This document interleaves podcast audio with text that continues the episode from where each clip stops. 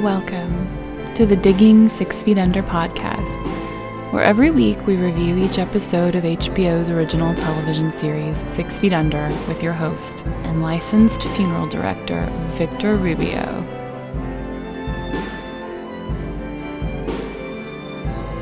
Hello and welcome to the Digging Six Feet Under podcast. I'm your host and licensed funeral director, Victor Rubio, and today we are here to discuss episode three of season three of Six Feet Under, titled "The Eye Inside." Today I'm back with uh, Neil McGarry of Nitpicking the Next Generation podcast. Did I say that right? Yes, that's it. Hi, Neil. I am really glad to be back. Uh, if you remember, uh, God, what was it? I have it up already because I was sort of listening to it. Neil was with me last season, episode six, in place of anger. Uh, oh, really quick, off the top of your head, uh, uh, I host my podcast on on SoundCloud, and in place of uh, no, no, I'm sorry, it's Back to the Garden. It's not this one. I'm sorry. I get random likes all the time for Back to the Garden because I think it was a song. I, I'm just saying this off the top of my head. I get I get notifications almost once every few days of you know, and I don't know if you host on SoundCloud, but SoundCloud you get random. There's a lot of spam accounts on SoundCloud. Um, I thought that was this episode, so moot point. Uh, when I had reached out to Neil, uh, this was Neil. Neil, uh, we went over a few episodes, but then we, we, we, boiled down on this episode for for one person in particular. Oh, the crematory guy. Oh, man, I'm so angry at him. Oh, because I, I I thought you just really liked him. You thought he was the best, and he was your favorite. I mean, he's my favorite in terms of like to totally rip into him. yeah, no, no, I, I, I could have felt your uh, your your anger um during dur- dur- our, during our emails. Uh, I guess some small tie-in, right? To I know I know you are doing Star Trek. The, your your podcast covers which portion of, of Star Trek?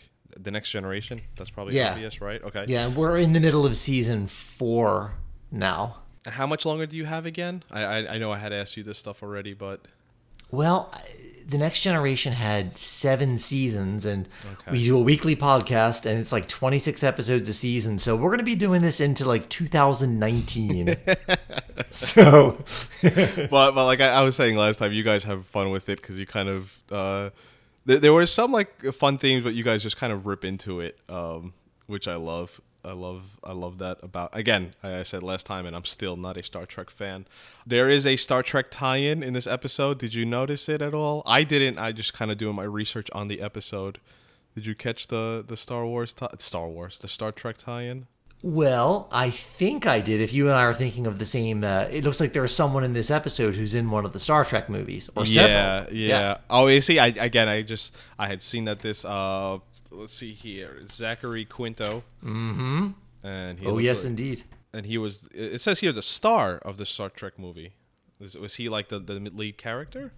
He plays. He's in the the J.J. Abrams reboot movies. yeah. And he plays uh, Spock. Oh, okay. Well then, yeah. which makes sense because I mean, Quinto has this kind of. I mean, I think he's really attractive, but he's got an odd look to him. Mm-hmm. So you know, you slap on some pointy ears and shave his eyebrows in a certain way, and you know, he's Mr. Spock. Wow. I mean, I'm. I just typed his name into Google and I'm looking at him even without it, and it's like, yeah, yeah. Like at the top of my page here, I, it has him as Spock, and yeah, that's kind of funny. Yeah, he looks. He he, he fits it really well. uh, I guess I guess we could get into to our episode. Uh, again, like I said, this episode is titled "The Eye Inside." Uh, this aired March sixteenth, two thousand three. Uh, this episode was directed by Michael Engler, and I only bring that up because he did some commentary on the episode, and as opposed to other commentaries, it wasn't just complimenting every writer and everything. You know, there was actually some insight into some of the stuff.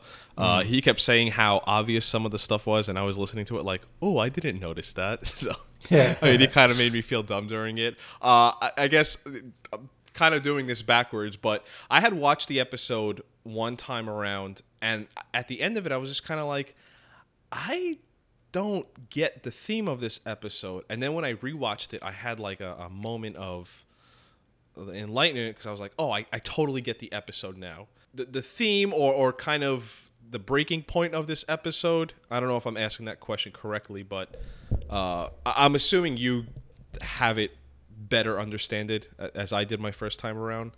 Well, you know, one of the reasons I, I wanted to do this episode in particular is because it's one of the few that I actually get it in terms of the title.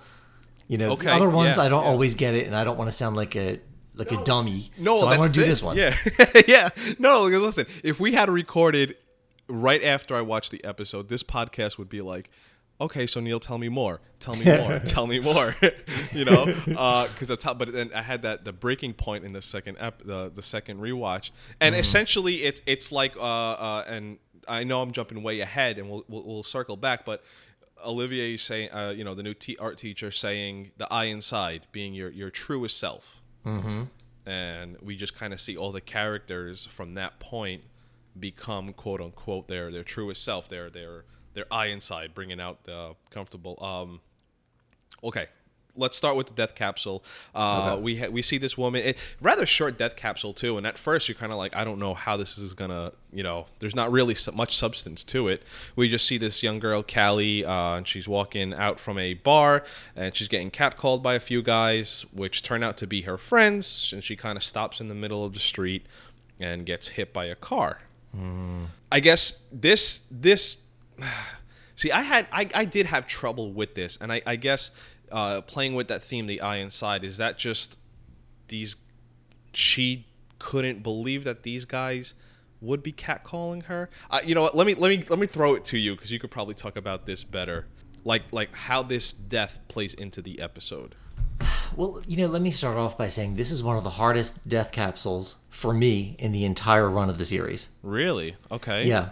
Um, it, it makes me so angry okay yeah I could see that that these three seem to have no understanding that a woman walking by herself at night on a dark street would possibly be afraid of a group of men catcalling her. it's almost offensively stupid. Like, there's no way you didn't think that. like, I can't believe anyone would think that. You know?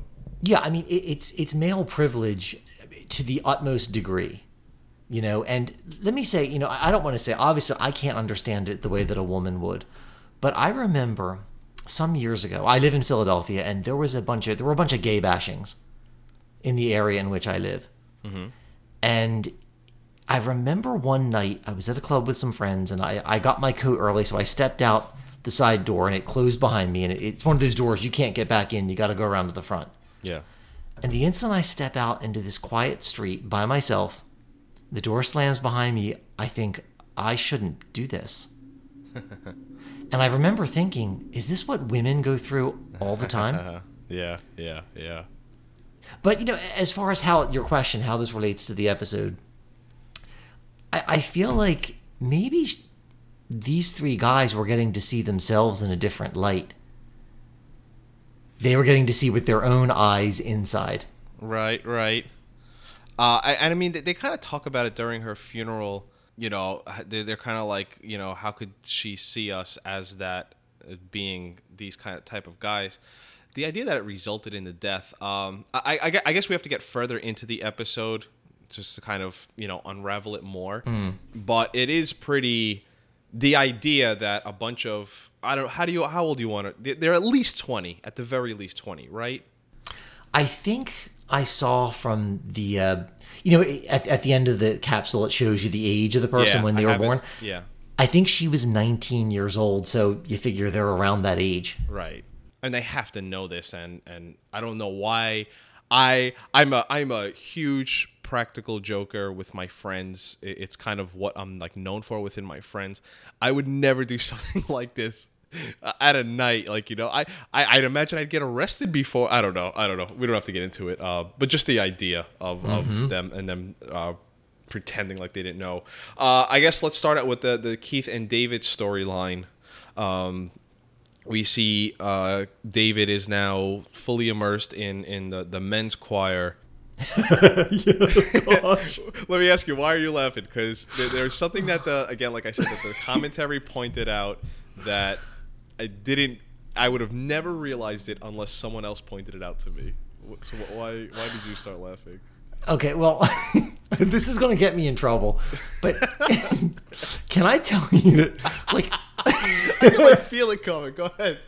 nothing is more tedious to me than a gay men's chorus. Oh my gosh, I'm sorry, I have to say it. Why? Why? If, if you can. Because it's like a bunch of pop songs performed by a group of guys, each of whom thinks he's Maria Callas reborn. you know, I, Uh, I mean, okay. Let me let me let me start here. What I didn't notice right until I heard the commentary is that what what, what the director Michael Engler said is that he had David they had David do this because it's literally the gayest thing he could do that he could give voice to. Like he's literally giving voice to the idea of like coming out. I and he was like that wasn't supposed to be too obvious. I didn't pick up on that. I get it now, you know. Yeah. Um, and I know this plays out into a bigger role uh, these next few episodes. You know, as as we learn that uh, Keith and David are going on a, a weekend getaway of sorts. Mm-hmm. Uh, when they get to the resort, we see that David's uh, um, homophobia kind of comes back because he has this little thing where everyone's like, you know, this little flash dream sequence where everyone's just kind of calling them out for, for being gay and whatnot. Mm-hmm. Why? I, I didn't understand why. Because at this point where we're at in the series, we're kind of like halfway through till the end, right? I mean, I, I guess it's contradictory to what happens in this episode, but he's how do I say this? Comfortably gay up until they get here. Is that fair to say? well, Or is this just something that's ongoing and it's just been a while? you know, I, I think internalized homophobia is Right. something overcoming that is not a mission. It's a it's a a, a process. I mm-hmm. mean, look, I'm in my mid 40s, and there are times when I have to grapple with my own. Right. You know, even in situations where, you know, I'm pretty sure I'm okay. Sometimes there's a part of me that says like, you know, butch it up there, honey. Right. Um, right. which is what David is doing. And remember too that David. All right, there's a rule. You may not know. Um, No, there's I, a like yeah. Go ahead. there's a rule with gay men that you don't date a gay guy until he is at least five years out of the closet. Okay. I, I, I, I, it makes total sense. Uh, but go on to to other other straight men like me who may not understand. Well, you know, it's just because coming out is like internalized homophobia, like overcoming internalized homophobia, coming out is a process. And, you know, when you're like six months out of the closet, you know, you're still dealing with so much nonsense. And I, I it's hard when you're, when you're first coming out to be in a relationship with somebody. Yeah, and that's it, it's very understandable. I, I have never heard that, but it makes total sense. Um, yeah, and that makes that makes sense. Uh, it just it kind of crept up on me that I thought I thought we were past the point with David, understanding uh, true to life that it is it is a an ongoing process. Uh, I, I forget what what exactly one of my former guests said. I believe it was Ken from uh, this show is so gay, but he's like, uh, you you you you're always coming out to everyone. It's, it's it's an eventual thing. So I, I guess that's it. Just kind of struck me as like, oh, I forgot we were back here where where David has a problem with it. And again, it doesn't tie into the whole episode where David is too afraid to even do whatever. Um, it, do you think some of that? I mean, I was laughing during it, not not completely understanding it, but like you know when they're pulling the chairs. and it's obnoxiously loud. And you know, I, I was like thinking to myself, why don't the two of you just like each move the chair together and it won't? But they they wanted to make it as excruciating as possible. And I guess it's just to be like you know like I, I God it's it's hard for me to, to vocalize this sometimes. We are gay and we're okay with it. At least that's what Keith was doing. I don't know. They made it a point for those chairs to be so loud, right? Yes. Uh, I, I don't know. Was it just to kind of you know we're we're gay and we're I don't want to say proud. We're gay and we're okay with it. I don't know. D- Do you have any tie-in correlation between the chairs being obnoxious? And they do it twice. You know, it's not like a one-time thing. Uh, or were you able to make sense of this? A lot smarter than I'm saying. Well, you know, I think that not just the internalized homophobia, but you know, David, like Ruth, is pathologically committed to never causing trouble. You know, Pathologically committed. I mean, it's the truth. They never want to make a fuss. They never want to appear needy, and you know that is becomes more evident in the fourth season with something that happens to David. Right. So I, I think it also it also pings that about David that he never wants to stick his head above water. You know. Yeah, I like um, you know, where they're they're they're getting ready for this this luau or, or whatever it was, and I lo- I love the line from Keith because David's just kind of struggling with this, and you know, just the, the idea of it's boring and, and whatnot, and Keith Keith has the line, uh, "No one gets a break from reality," so he's kind of like, why not, you know? Well, you know, it, this scene, and I guess I won't say much about it now, but Keith says to David a more loving version of what Olivier says to Claire in a later scene. He really does. Yeah, I get I uh, a, a more loving and I guess a less how do I say a less difficult to digest way of saying it. This Yeah. is here when they're getting ready. Well, I mean, you know, I mean, I don't want to jump ahead to the Olivier scene, but Mm-hmm. you know, it's basically Keith saying to like what he's telling David is, "Who are you trying to please Right. by right. Mm-hmm, acting all butch?" like, you know, nobody cares. Everyone saw us come in together. That woman talked to you. The waiter took a picture of us. Didn't bat an eye when we asked. You're trying to please someone. Who and why? Right, right. And you know, fortunately, David's able to get past that, way past it. Yeah. Um, but I just it struck me that I'm like, oh my gosh, this is a more palatable version of what Olivier says. The idea that after this, you know, Keith, the reason that they they kind of talked and themselves into going to this luau where they say, you know, the therapist told Keith and David to be less isolated. what I found funny was they they make this a point that they have to, you know, kind of go outside and, and be less together. And they're there for maybe four, not scene wise, because the scene is maybe 40 seconds, but assuming that they got dressed and headed out there, they're there for maybe four minutes and they're like, room service, room service.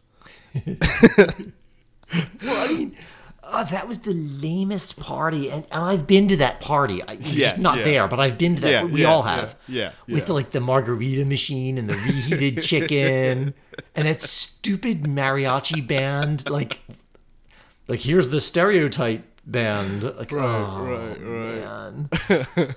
I just love how how quickly they they kind of they kind of boomerang back.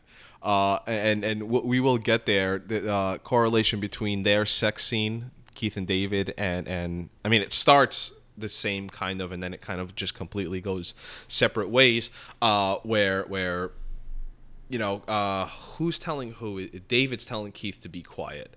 It's the other way around. Oh, it's the other way around. David's telling Keith to be quiet. Right. Keith is telling David to be quiet because, which is unusual because usually David's the one, Yes, you know, yes, yes. I dare not say anything. I dare not express right, anything. Right, yeah, right. It's probably. I I feel like I say this almost every episode about a certain character. That moment, and then they go into. Uh, I forget the name of the song, but they're they're singing really loud, and they're they're they're they're definitely loud, gay, and proud here. Mm-hmm. Probably the happiest I've seen the two of them together. And in fact, it reminded me of do you remember in the first season um, when Keith and Claire are out in this field looking for the, foot, foot, that Claire yeah. stole? Right. And she asks Keith, you know, why are you with my brother? And he says, oh, David's kind of, he's kind and he's funny and he's, he's a lot of fun to be around. And Claire's kind of like, who? What? Um, so that's like, Keith gets to see the David that no one else right, right. sees. And I really appreciate that. Something my my my guest last week, which the way we were recording these hasn't been released yet. Uh, he, he his his premise on Six Feet Under is he like I love the show, I hated the characters, and we got to talking about how Keith and David he hates the most because it's a constant bitching between them to the point of like I you don't even understand why they're together.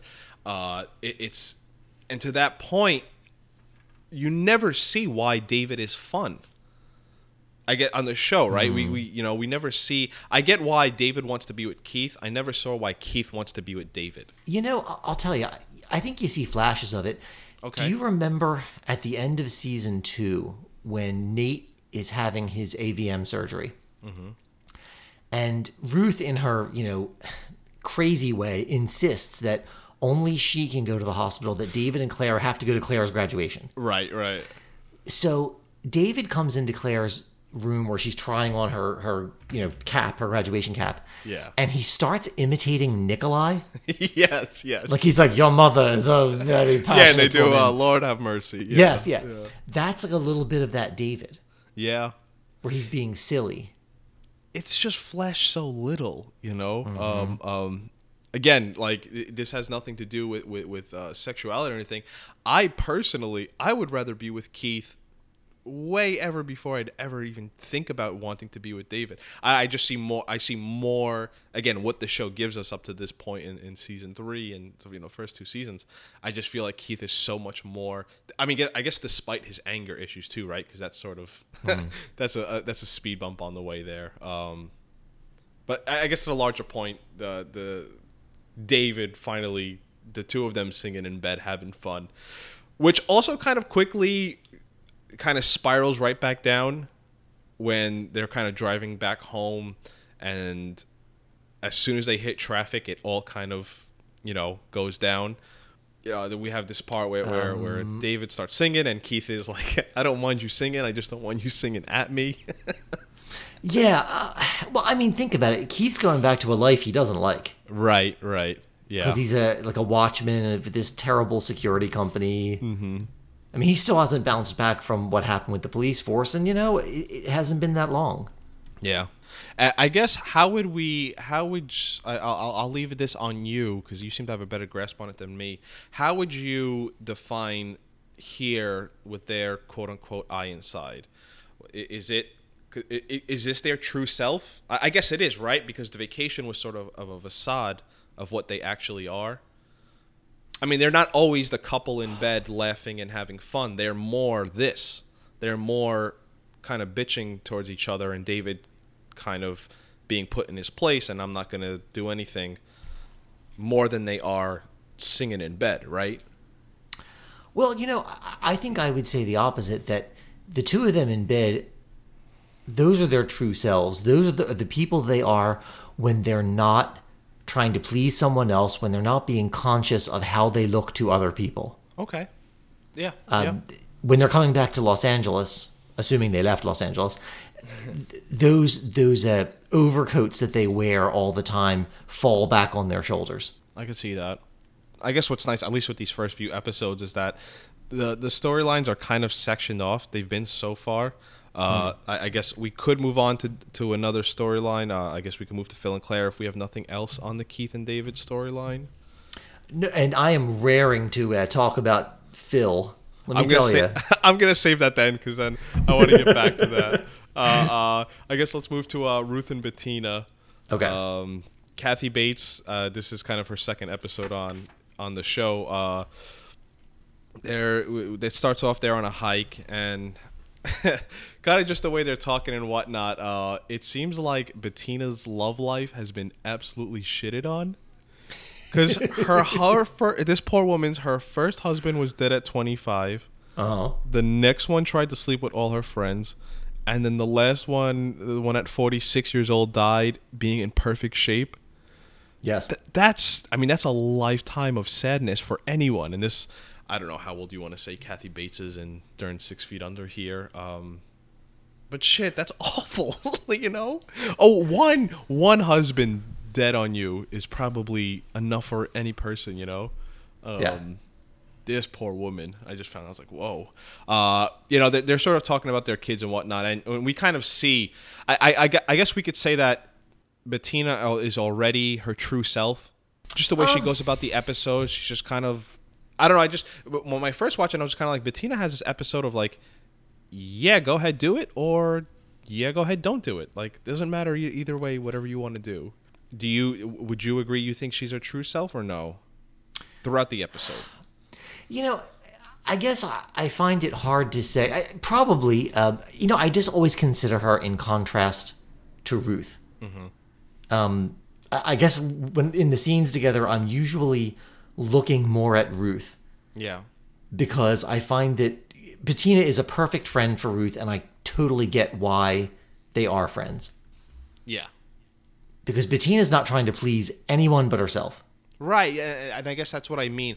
I don't know. I never, I never. uh oh, I'm, I'm detouring here. Uh, did, were you, did you watch Friends? You mean that that that '90s show? Yeah. No, I've never seen Oh, it. okay. There's an episode where there's someone like Bettina, and she kind of it, it's almost the same exact character, and then you find out at the end of the episode she's like a huge uh, identity theft stealing fraud. and there, there was parts of it, and just knowing how the show ends, Bettina's not like that. But I mean, she is way too quick to just fucking steal, and she like with like with no. I love I love her um I love her her rationalization of it. It's like we're old women. We could get away with murder if we wanted. no one would bat an eye on us. I mean, it, it kind of like it makes it. I don't want to say sense, but it makes an emotional sense when she's like, "Look, they're charging three hundred dollars for a scarf that took them twenty to make, so they should lose a couple of." Yeah, they stand to lose a few bucks. Um, you know, I, I think that what I like best about Bettina is when she's talking about, you know, like, you know, I. I lost three husbands, but I got to retire early off the insurance money. You know, like all these things back and forth, good and bad. And, and she's like, you know, I don't even know if it balances out. I, I still have to drag myself out of bed every morning, Yeah. which sometimes is a really good attitude to have. You know, stop thinking about it and just get on with your life. I kind of love that about her, where she's just yeah, 'cause she's like you know, is is life unfair? Probably, but what am I gonna do about it? You know, uh, I, I I really liked I liked her character in that sense because we got some of it in the in the previous episode too. I guess, and and no offense to anyone, I guess it's just kind of like a punchline. I, I guess the same way, almost like Milli Vanilli is. The idea that Bettina gets her haircuts at Supercuts. Again, there's not. I get like I, I started thinking to myself like, well, why is that funny? And I guess it's just it's the idea more than it is actually going to Supercuts, right? I guess the idea of a, a franchised haircut place because that was the joke, right? It's look at this guy. He probably went to Supercuts, you know. Um, Yeah, and if you think about it, you know, so she, you know, Ruth lectures her like, no, no, a woman's hair is the gateway to her sensuality, um, right? So she just she lectures Bettina on appearance, and then when Bettina tries to, you know, kind of upgrade her clothing style, Ruth's like, no, no, I'm okay with, you know, my dowdy little tweed skirt and my stupid sweater. yeah, It's Ru- weird. Ruth goes, my she's you know Ruth says her style is classic. To which to which Bettina says, "Yeah, your your clothing uh, could use a little bit more adrenaline." Yeah, classic. Uh huh. Classic like sofa upholstery. Um, I I love, and I I guess Ruth probably gets one of the first compliments from her own family, or I guess, or rather, recognition. And it's such a small part, but it's kind of like, wow, you, you almost never see that. Where she gets this lipstick, right? And you know, there's the whole scene where they steal the lipstick, and and it's, you know. It's just funny. Ruth Ruth is so honest. She's just like, "Well, no, I found one here I could pay for." And Bettina's like, "Nope, nope, nope, nope, wrong one." it's like, yeah, well, why would you, or whatever, right? Uh, but when uh, later, when when Nate and Lisa are moving in, and you know, we'll get there. Um, Nate, again, to me, it's like the first time I've I've heard a Fisher pay the mother a compliment that wasn't in a scenario where the compliment was needed, if that makes sense.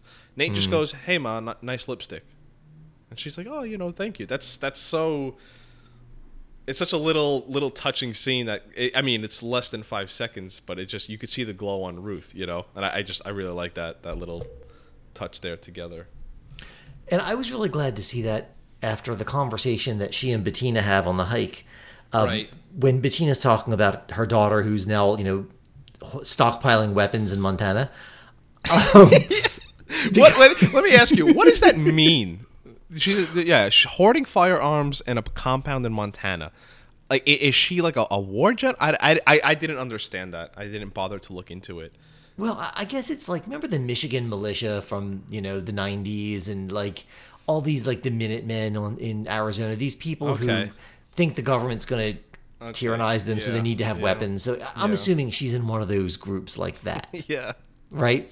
And Yeah. what I love is that Ruth is like, you know, aren't you going to get someone to go deprogram her? And Bettina's I like, li- no, it's her life, you know. Yeah, yeah. Uh, uh, you know, to that point, when Bettina's talking about her children, you know, she's like, she's in a compound and whatever. She's like, my other son ended up fine, despite the fact he tried to burn our house down. and she just totally glossed over that. And I was like, well, that one sounds like more trouble than the other one. Uh, what was I, what I, I like there is that Ru- the, when that conversation when she goes, "How about your kids?" Ruth just goes, "Oh, you know they're fine." So I have this job. Uh, uh, God, what do you call Interview. it? Interview. There you go. Um, she does not want to talk about her children at all to Bettina. Um, but I, I can't remember if it was you or with someone else that Ruth has three children that all li- I mean one of them lives I don't know where David I guess David lives with Keith now one's moving back into her house to live in her house Sure. at th- this age she's rather fortunate to have her children be this close I guess the the whole emotional being there for the, but I mean she's she's just rather fortunate to have her family that close to her at this stage in life I, I, I, I like the contrast, like you said, between Bettina and Ruth. It, it's Ruth's greatest friend on the show. Yeah, and you know, although Bettina's kids aren't exactly a model for good parenting, all right, you know, an arsonist and a uh, a terrorist, Right. but at the same time, Bettina's attitude of like, look, they're adults, they make their own choices, is mm-hmm. something that Ruth needs to adopt. yeah. Yeah. She needs to stop feeling responsible for what her kids do because you know this, her sons are in their thirties. Yeah. Yeah. Like enough already. Yeah, exactly. they're raising themselves from now on. yeah. Yeah. To move to, oh god, this this Lisa and and Carol storyline. Um, Oh, if you can remind me, because in my head you probably say it a thousand times better than I'm thinking it. Catherine O'Hara. There is there's a very specific um, description you had of her, or was it someone else who looked like Catherine O'Hara? Oh, can no, you no, I- re-enlighten me? No, you tell me you didn't forget. All right, no, I do remember. Okay. It was, all right. Um, the, ep- the episode that I last guested on was the one where that dude falls off the boat into the propellers and gets chopped up. Yes, yes. okay, okay, and his okay. wife, the actress who plays his wife, looks like Catherine O'Hara if Catherine O'Hara slightly melted. I'm trying, to pull, I'm trying to pull up the name here, so if you're listening to this, you can Google it. If, if oh fuck, that is so funny. I just yeah. So every time I see Catherine O'Hara, I'm like, she's like a more refined version of that other woman. This what just if you're home and you're watching it, you're on your phone, you could Google Harriet Sansom Harris, and she played Mrs. Collins, and she actually comes back later. I guess that's why you, you made that. Uh, she comes back later in season two to sue the Fishers. Um, but yes, God, I was la- and while I was watching, it, I was like, what did he say about her? I couldn't remember. Is Catherine O'Hara's face melted? I don't know. Yeah, it, it, it's the kind of catty remark people have come to expect from me. Oh god, but I mean this this this Carol character um okay. For starters, a grown ass woman building a fort. like uh, if I'm playing with kids, like a fort is so much fun to build. But just home alone, I guess, with Lisa, right, and and and building a fort. The cake towel. Well, I guess I guess before I get there, you just see Carol is complaining so unreasonably, and you know we get this. Lisa is is Maya's crying. Lisa's trying to walk away. None of Carol's problems are any real. Um, I guess you just need someone to listen to. Uh, for anyone else, any normal person, and I'm putting quotes on a normal person, a freak out like this is just someone who's, you know, times are bad. They just have to have, everyone has their freak out where the smallest problem is nothing. It's every episode with Carol. The, These completely inconsequential problems. She has the, the, the made the biggest freak out. She gets this cake and then the cake towel. Have you ever heard of a cake towel prior to this? No, but it's like something you have for a toddler, isn't it? Yeah, yeah. It's like could get my French fry, uh, whatever. My my my. I'm trying to think. Whatever. My my milk bib or whatever, Right. Or, or just a, what a kid, what a kid associate. Just if one day randomly a kid was eating French fries with. I don't know. I'm trying to come up with something. I can't come up with anything as like a cake towel. Um, Or like like this is like this is Sam's car blanket. He also has like a sofa blanket and yeah, uh, like yeah, yeah.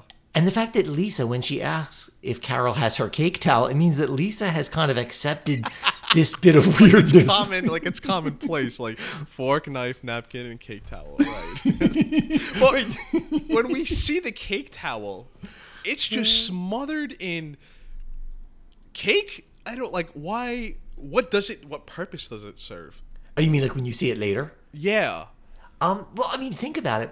When Lisa hands the cake through the the opening in the sheets, um, through the little in the door, like Carol's freaking out, like you know, don't get them on the sheets. They're from Bertuzzi. But then later, when Lisa comes back for the plate, Fucking there's everywhere yeah, I know. um um I mean, it really doesn't it look like? Oh gosh, this is so crude. I know, I know what you're thinking because that's where my mind went. Yes, that's where I was my like, mind um, went. okay. um, there's a bathroom down the hall, Carol, but uh, okay. I just Maybe that's what the cake when towel is for, I don't know. Maybe who the hell knows, right? Um, Yeah. Oh shit! Hold on, I think I have. Uh, no, that can't be it. Because in the in the previous episode, when it's closing, she says that that Carol can't have whole milk because she's lactose intolerant, and she Totally. jokingly says she's gonna bake her a cake w- made with whole milk. Mm-hmm. But the cake towel wouldn't be there already because they would. Oh man, I don't know. I just tried to put that together. Uh, I still don't know what. I guess was she eating it with her hands, and the cake towel was like something to rub off on. Um, You know, how many of these does she have? like, I don't think they come out that clean in the wash, no matter how much bleach you use. Um, I mean, Lisa hands her a fork with the cake, so I- I'm assuming Carol used it, but who knows? yeah. I mean, she's a nut job. Yeah. I mean, just yeah, in every sense of the word, right? Um, I love uh, Carol's complaining again about Nate parking in the driveway, and we see, you know, we saw the last episode where Nate just starts to stay a little bit later at the Fisher home, and here he's not parking in the driveway, and we see him. Uh, uh, I have rub one out on the on the on the street before he goes in. uh, I thought it was funny where he he's sitting there, I guess having his quiet time uh, before he you know walks in the house, and he walks in and just Lisa's sitting there pumping, and she just goes sexy, right? And he's like, yeah, Yeah, and he makes a cow sound. yeah, Nate, that's your wife, like. I know, and she's pumping for your daughter. He's such a. Uh, okay, anyway. Um, And I guess I guess uh, you know what uh, we, we, we kind of went over it, but she does. See now my head is fucking spinning right now because Lisa does bring the poopy shake. Because remember, Carol says, "I want my poopy shake at 2 p.m." And, Yes. and the scene where we find the, the, the towel, the cake towel, and, and where she quits, she's bringing the poopy shake. Right. Um, I love the idea. There must have been so much fun in the writers' room to have Carol kind of scoffing at the fact that the baby's there. It's just, oh, she's here again. Like, like Right, the baby baby's anything. Yeah, like she kind of starts as if it's like, what? Like Lisa brought a chimp into the room or something. Yeah, yeah. Oh, Carol. But I mean, how how how how crazy, or I guess how out of touch of reality could you be?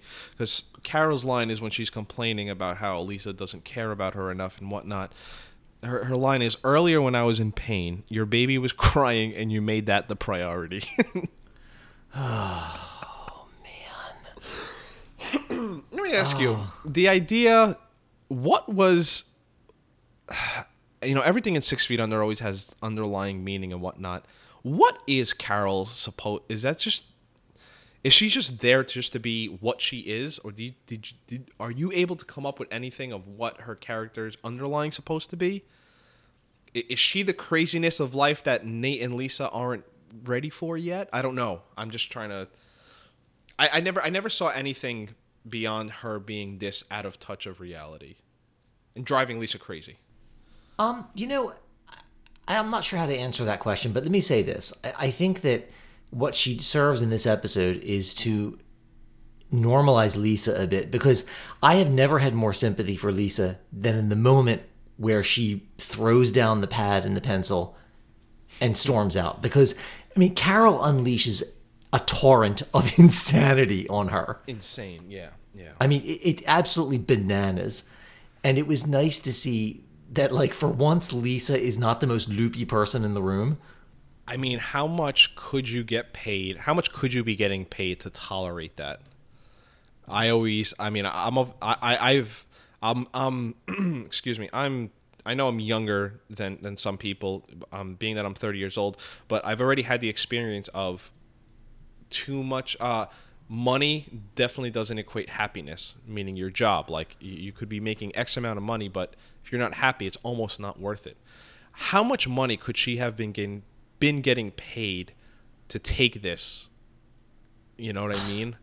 It- Well, it's- it, couldn't be that much because we know she's not getting health insurance. right, yeah, yeah. So how? Yeah, that's yeah, that's that's that's funny. Yeah, So, I mean, like, there's just that was just that was bonkers. I mean, I mean, we always knew Carol was weird, but I mean, no one knew that it was this titanic amount of of insanity. It really was. I don't know how how anyone has more than like a five minute conversation because she's definitely someone where you know if I was just introducing you to her, she'd be like, "Oh, hey," she'd be like, "Hey, Neil, that's a." interesting shirt you picked out and it's like whoa whoa i don't even know you woman like why i just feel like she just goes i just feel like she goes through life blazing a trail of offending everyone everyone's left in the dust like the hell is going on Yeah, uh, I mean, well, Carol can't see. I mean, she is completely self absorbed. yeah yeah Everything's about her. Even that picture with the. art. do you remember when the scene opens and the camera opens on a picture of Carol with the Clintons with Bill and Hillary? yeah and even Bill and Hillary, I mean, I realize it's a Photoshop picture, but even the Clintons look like they're like, oh, just take the picture and get this. You know what's funny? I have it playing right now, and that scene literally just crossed up. I think I think the Clintons are looking one way, and she's looking at the camera. Yeah, yeah. it's so funny you said that. It literally just showed up. I'm gonna freeze frame it here. Yeah, it kind of, it kind of, they're all looking one different way, and she's in the front too. That's what's funny. The Clintons are behind her. oh, how funny! That's so funny. What a telling, what a telling photo, right? Uh Uh, um, it, it- to back up a minute, uh, we get this little scene where where Nate and Rico, and Rico just being uh, the the the macho man that he is, talking about how you know even even when Vanessa even puts on clothes on, she still gets catcalled, and you know kind of calling back to the episode. Uh, you know Nate in just awkward dialogue, right? Where it's just like, well, you know, Lisa's hot too, and Rico's like, yeah, okay, you know, I'm not gonna sit here and you know, talk about your wife. uh, but basically, the idea of how Nate uh, Rico's telling Nate, you know, the first year of marriage is hard, especially if you have a kid. And Nate is just like, nope, nope, everything's fine, everything's fine. And then it kind of just all falls to shit after we see Lisa quit. Um, we and you know the, the episode prior, right? Uh, I, I, I, I could tell by your senses. I feel like you're gonna you're gonna laugh at it. Where Lisa says, you know, they're having dinner, and we we find out that that David was uh, David and Keith are seeing a therapist, and you know Lisa looks on with Nate, and she's like, well, we've never had a fight. And we were speaking in the prior episode where that is the biggest sign that there's way huge trouble on the way or it's already brewing. And it's just this kind of thing here where Nate's like, no, no, everything's fine. I've never, I can't imagine two people being married with a child and marriage not, that first year, I'm not someone who's married. I just can't imagine it not being super tough. Well, you know, I, I think that you can't imagine it because it would never happen that it wouldn't be tough. Right, right. But both Nate and Lisa are heavily invested in pretending that everything is fine. Yeah. And I mean, I remember this season, it happens a few more times where they, they run across various uh, rough spots, and because neither one of them can really be honest and uh, and open, they just have to paper things over. It's Yeah, I mean, we, we kind of see it where where Nate, it's like kind of like Nate lets it out, but then he closes it really quickly, trying to be rather understanding. Where Nate comes home and Lisa's just packing, and Nate's like, "Well, were you gonna were we gonna discuss this?" Like, and it's like, "Oh, let me think. We're just gonna move to my mother's house, right?" Um, you know, you could see it on Nate, and Nate goes from what the hell to okay, fine, fine, everything's fine, everything's okay. We're gonna work through this, whatever. There was something later where, I, and I read this on AV Club, where I, that's actually where I found you, right? Yeah. There was a, a comment on AV Club where some, because there's the scene where when they're moving in and uh, he drops the pillow, and I think Lisa says, "Oh, you dropped your pillow, whatever," and it was just the idea of like Nate is now losing like his sense of comfortability of sorts. Someone was making that connection where it was like, hmm. yeah, like Nate, Nate dropped it because now, now he's bringing everything into his own home where it was like a quote unquote sanctuary before, you know. Mm-hmm.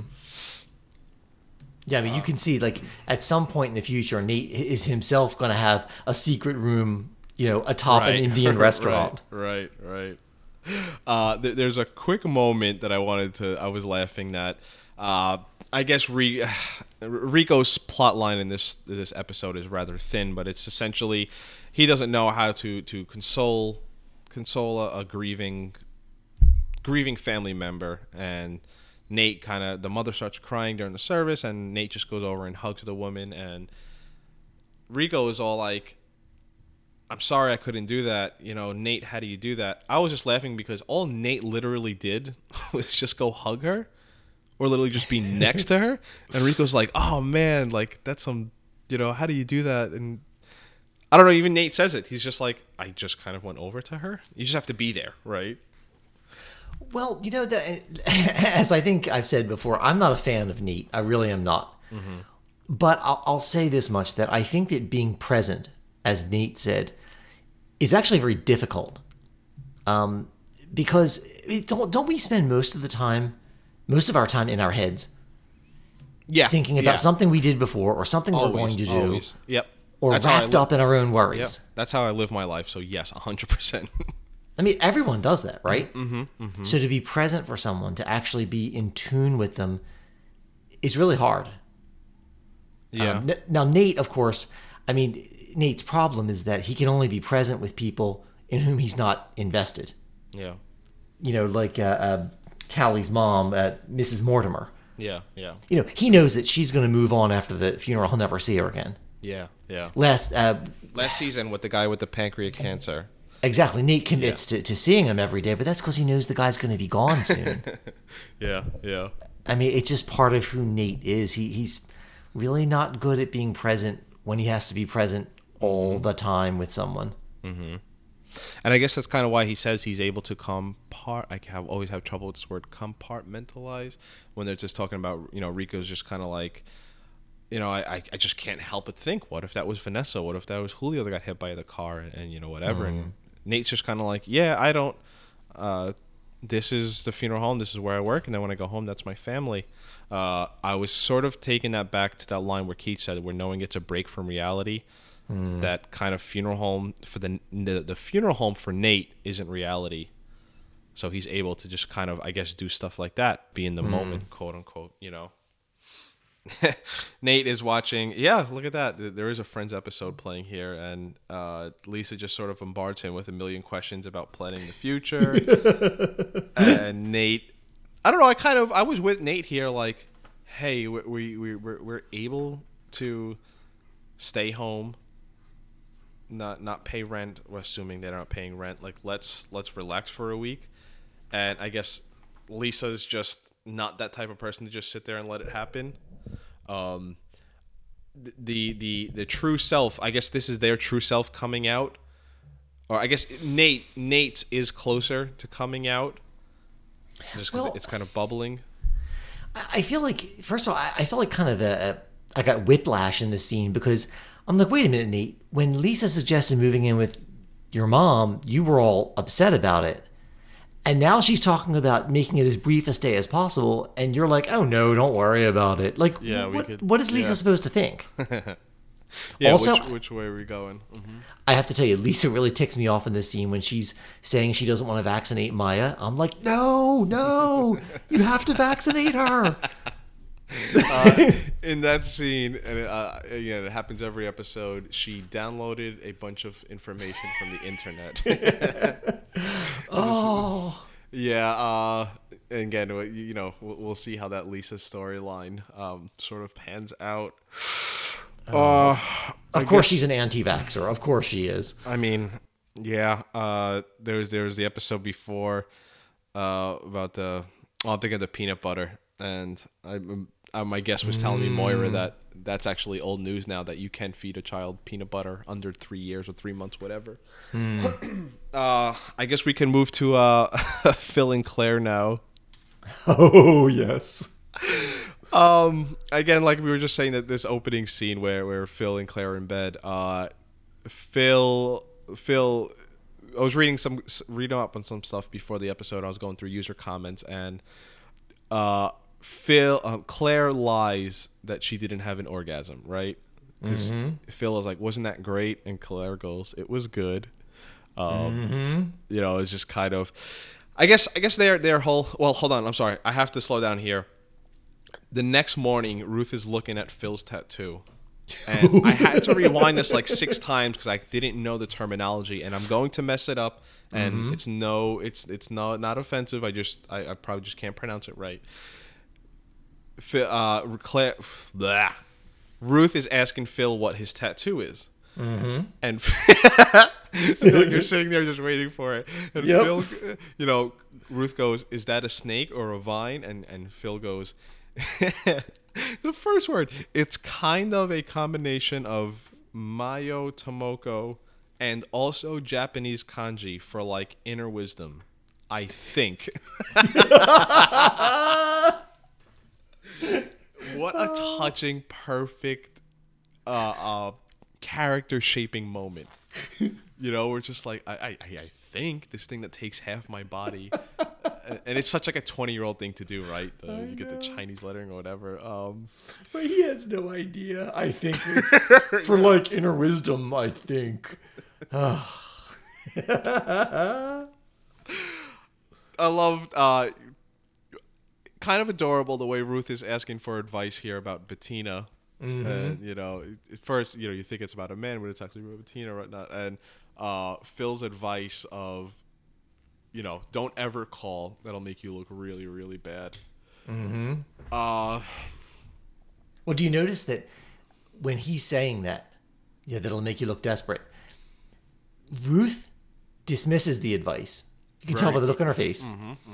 And Claire is looking at him, realizing that, like, this is kind of what he does to me. Yeah, yeah. to make Yeah. sure I need him more than he needs me. there his whole arc right i mean is just he's definitely he's just gotten away with it all. Let me stop here because you have probably much more vile towards him.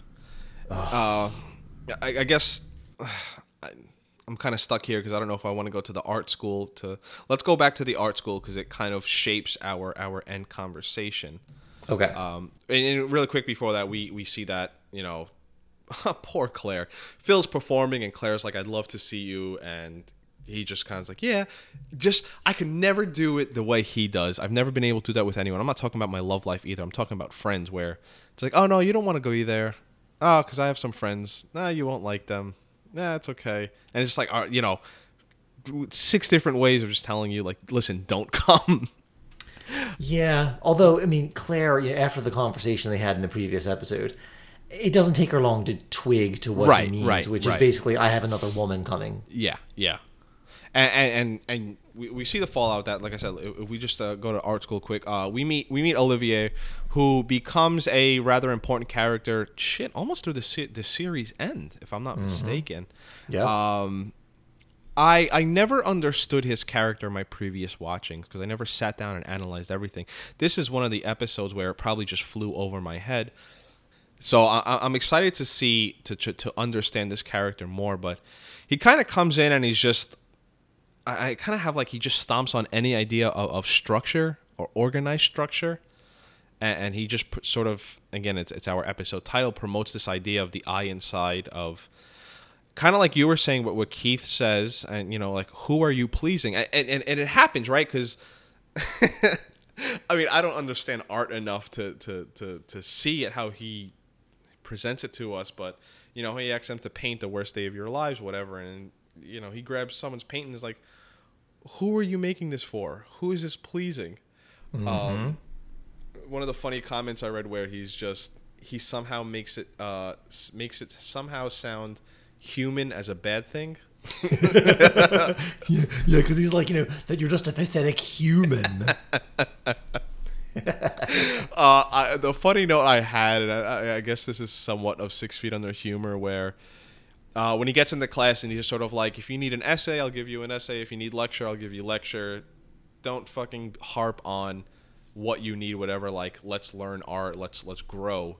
And the str- I'm, I'm doing quotes here. The strangest looking girl in the class, what has like the pink hair and kind of has uh, the the I don't know what you call them, the honey buns on her head yeah. she's the one who can't can't grasp onto this idea of like you know dest- tearing down the, the idea of a class and a structure. She's the one who leaves. Yeah. I love it. Um, yeah. That's the one that goes out. And, and you know it's funny too that that's for 2003 that's that's supposed to be the zany out there girl. But what what what Olivier says and how we get you know the eye inside you know was, was when what's inside of you confronts the outside of you and it's just sort of you know we see here with our characters realizing their most truest self. This whole conversation where you know we, we get to see where uh, claire paints this was this of the cemetery? Yeah, all the gravestones. right and and i feel like no there's no pleasing i guess in terms of art. I guess that's why he's a great teacher right? Uh, there's no pleasing olivier and who are you making this for all of this who are you pleasing and it's just kind of where claire has this sort of awakening moment because we see here sort of at the end of the episode where claire wants to have kind of revisit the idea of wanting to see other people mm-hmm. i guess up to this point your your hate relationship with Phil be, before we get here. Is there anything you could insert? I guess, or or does it? Do we have to encompass the whole Phil storyline? I, I mean, you know, I don't want to. I have a rant, I'm sure, in me. I can feel Okay, it. there we go. So basically, I, I guess to set up the scene, you know, Claire's not on board with this. I guess she, I guess she almost she is on board. It's just, can you give me some shape? Give me some some idea of well, when does it happen? When when does when does not seeing other people end? When when do me and you get serious? And he's just to Phil's credit, he's amazing at snaking away from it. I guess not that amazing because it's kind of juvenile the way he talks to her, kind of like treating Claire like a child. Mm-hmm. Uh, his line again here, where you know Claire asks, when, "When does that happen?" And his line, "It has to be more organic for me. It has to evolve." I'm not saying it won't. It so totally could. And that just kind of pushes Claire. It's like, well, why are we doing this? You can't even give me. You talk to me like a child, and I, I, in the most truest form too, right? Claire, ask, uh, Claire's leaving, and he just asks for a hug. Ugh. You've known, you could tell that these lines before have worked on other women, Uh huh. Oh yeah. and it just wasn't vibing with Claire. Perfect timing, I guess, too, for Claire to have this self-realization to Phil's. I'm gonna use my same line. It doesn't work. And there goes that. Your rant. well, you know, all right. There's no. I don't think there's anything wrong with seeing multiple people, right? Fair Fine. enough. hmm But the problem is, it's not that Phil says, Look, Claire, I understand where you're coming from. And I understand that my choice doesn't work for everyone. But that's not what he does. He kind of presents it in a very pedantic way, like as if he's on some kind of higher plane of existence. You know what I mean? Like, yeah, he's reached some level of maturity to which she has yet to arrive. And it's like, no, no, he hasn't. Yeah, yeah. And that's the problem because he basically diminishes her concerns. And that's what bothers me about that guy. Um, also, if you remember, you, you just said this. Uh, what he said was that something monogamous has to be more organic. Yeah. It has to. Where have we- it, has to be more organic for me. It has to evolve. I'm not saying it won't. It so totally could. Where have we heard a line very much like that before? Do you remember when Ruth last season asks for intimacy and Nate says that sort of thing has to be more organic? Uh, are you talking about Nate and Brenda? No, Oh, Ruth Ruth, and- says to her kids, all three of them, Uh-huh. I want intimacy. Oh, okay. Yes, yes, yes, yes. You're right. You're right. You're right. You're right. And Nate says that has to develop organically. And I was like, oh my gosh, it's like. Phil is just a younger, cuter version of Nate. um, I look, I don't like Nate. I I will admit it, and I really dislike Phil. um, yeah, and let me tell you, I've dated those guys who what they do is they try to turn when you express a concern about something they're doing, they try to turn it around on you. yeah. Yeah. And the thing like, oh, I didn't realize you wanted a contract. I didn't realize you were getting so serious. Yeah. Yeah. I didn't know you wanted to get married today. It- Yeah, I mean, Yeah. It- It's just it, it- what they're doing is they're kind of gaslighting you. Yeah. They're making you doubt your perceptions, you know, and, and everything you believe. And, and I'm so glad that Claire opens the eye inside and says, "Why am I trying to please this douchebag?" Yeah, who who the idea too where uh, you know we it was last episode that I was saying that Phil gives this amazing Claire you're perfect the way you are and all this stuff. he really just gives her this sends her on cloud 9. And then at the end of the episode it's like, "Oh wait, we're we're we're we're supposed to be seeing other people." And I was just like, I would be pissed too as as a single person right now if I was in that scenario and someone's talk about me like that. Um the way he even kind of just treats her as like the weekend girl almost you know? Or what, what I, I guess it doesn't matter but it's just the, the set days like you know like we can't do this but friday's okay? Friday's totally cool. Uh I, I i don't know if i'm gonna be able to verbalize this but the way he's just someone who says totally and and it using so as a term of measurement. Like that is so great man. That is so you or something you know? Uh just the way he's like i'm not saying it won't evolve but it so totally could you know? Right. um Someday, Claire, just hang in there. yeah and and and i love i love I, I guess i don't remember phil after this. I don't know what happens um but just so juvenile just the way he, he goes about it you know um i guess it's scary to think too right i'm going outside the show here in sort of a hypothetical if he put a little bit more effort he probably could not that I, I, I would I would encourage it, but he could string her along more if he just showed a little bit more. Like if he wasn't so self absolved. Does that make sense?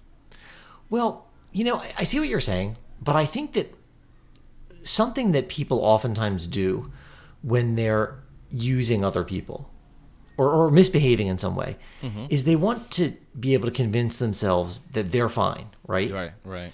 So if he, what he has done with Claire is he can always tell himself, well, you know, Claire and I talked and I was honest. you know? Yeah, yeah. He's trying to exonerate himself so that he can sleep easier. Yeah, yeah. Um, and, and you know, relationships, he talks about a contract, right? I think Claire understands better than he does that relationships are not a contract in the sense that it's something you sign like when you buy a house and it never changes. Right.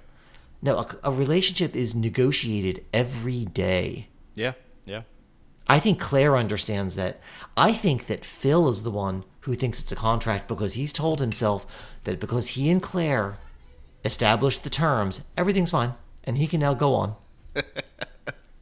You know, It- it- it's a brilliant way to put it. You're 100% right. Yes, yes.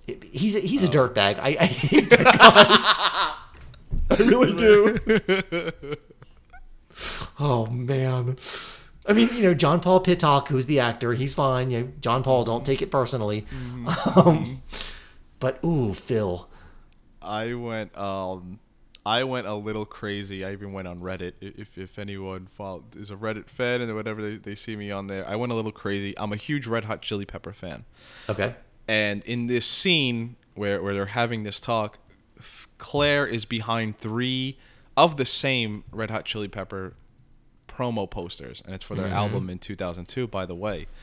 So I'm sitting here fucking going nuts, being like, all right, what's the correlation? And when I like, I am one of those rare uh, Red Hot Chili Pepper fanatic. Like I know every song, I know all the, you know, I've seen them live countless amount of times, blah blah blah. And I was sitting there like, all right, what's the meaning? What are they trying to say? What is this show?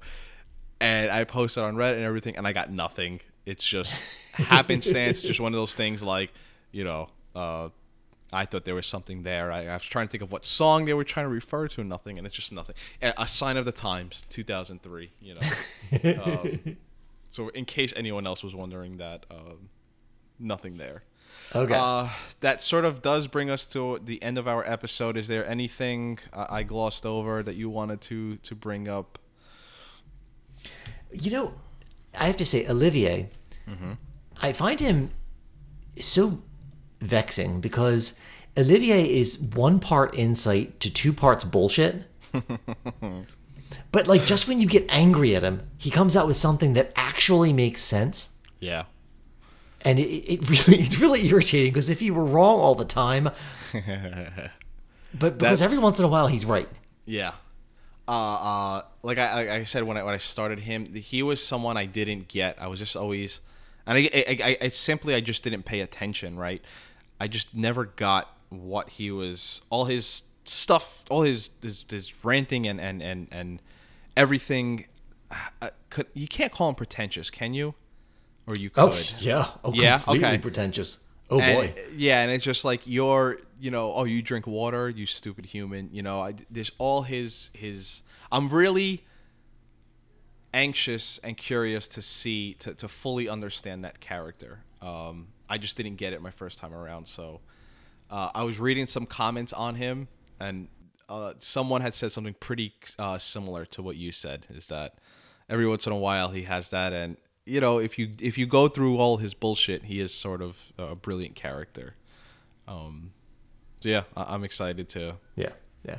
Oh, and, and the other thing I wanted to say is that um, Zachary Quinto's in this episode, and I really want his pants, and that's a single entendre. I just want the pants. I'm, this isn't dirty. I just want the pants he's wearing. I, don't- I really like them. Is is that is there a meaning in there I don't get, or is this, do you literally want his pants? I just want those pants, the clothing. Oh, okay. Like that's it. As I say, it's a single entendre. Uh-huh. It's, this is a G-rated comment. I really like the pants he was wearing. So I, w- I wish I didn't have to ask if is that what you really meant when you started out with a single entendre. yep, it, it's just nope. Idiot I am. Uh-huh. I, just, I want them on a rack. I'd buy them. That's all. I mean, he's only in it for it, it's it's the scene before Olivier shows up that you can see his outfit, and I really like those pants, and I thought they were cool. And See, he has some cool ass shirt right now. I don't see the pants. Is there the pants? I think you have to see him before they they get down Before he gets okay. Yeah, that's where he is now because Olivier just showed up. He's tossing everyone pads. If you have a pencil, great. If you don't, you have a pen. You're even more lucky. I think it's the part where uh, Quinto is telling Claire and Russell about how Oh, the one teacher is. was terrible. Yeah. Yeah. and all that. So, but that's that's completely G-rated. Zachary Quinto is safe. I just want those particular pants from the wardrobe. This is not entertaining. Oh, I see it now. Okay. Okay. I think they're really cool. Um, See, I, I, I knew you'd think that I meant something else, but I really just mean Well, the again, again, it's like I said. If, if only you didn't start out saying it, there's no other meaning behind this besides I want his pants. Typical me, I just go, "Hey, what did you mean by that?" oh man, uh, Neil, always a good time with you. Uh, check out Neil's podcast, uh, "Nitpicking the Next Generation."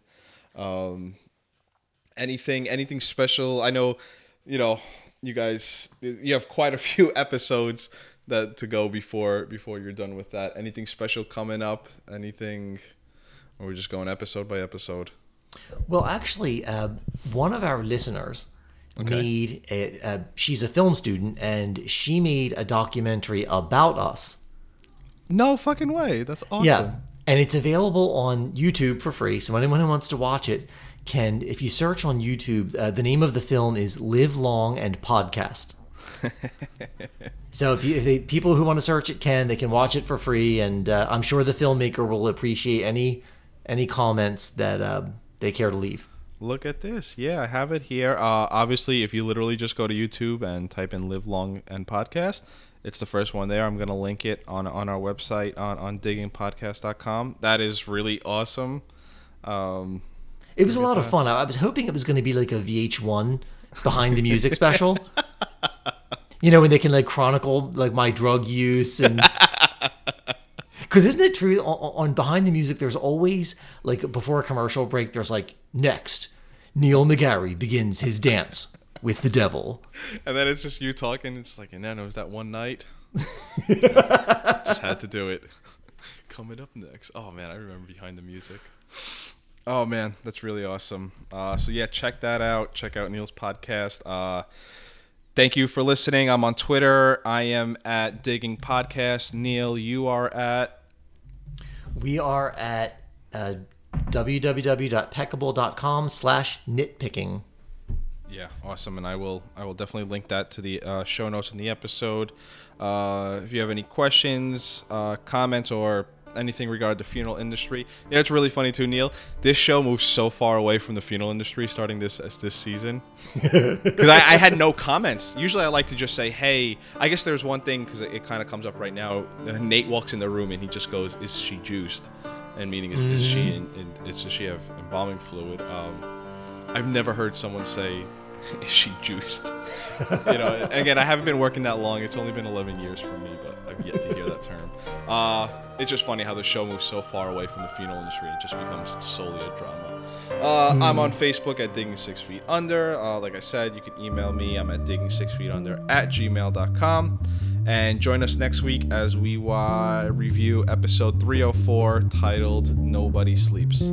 Thanks for listening, everyone.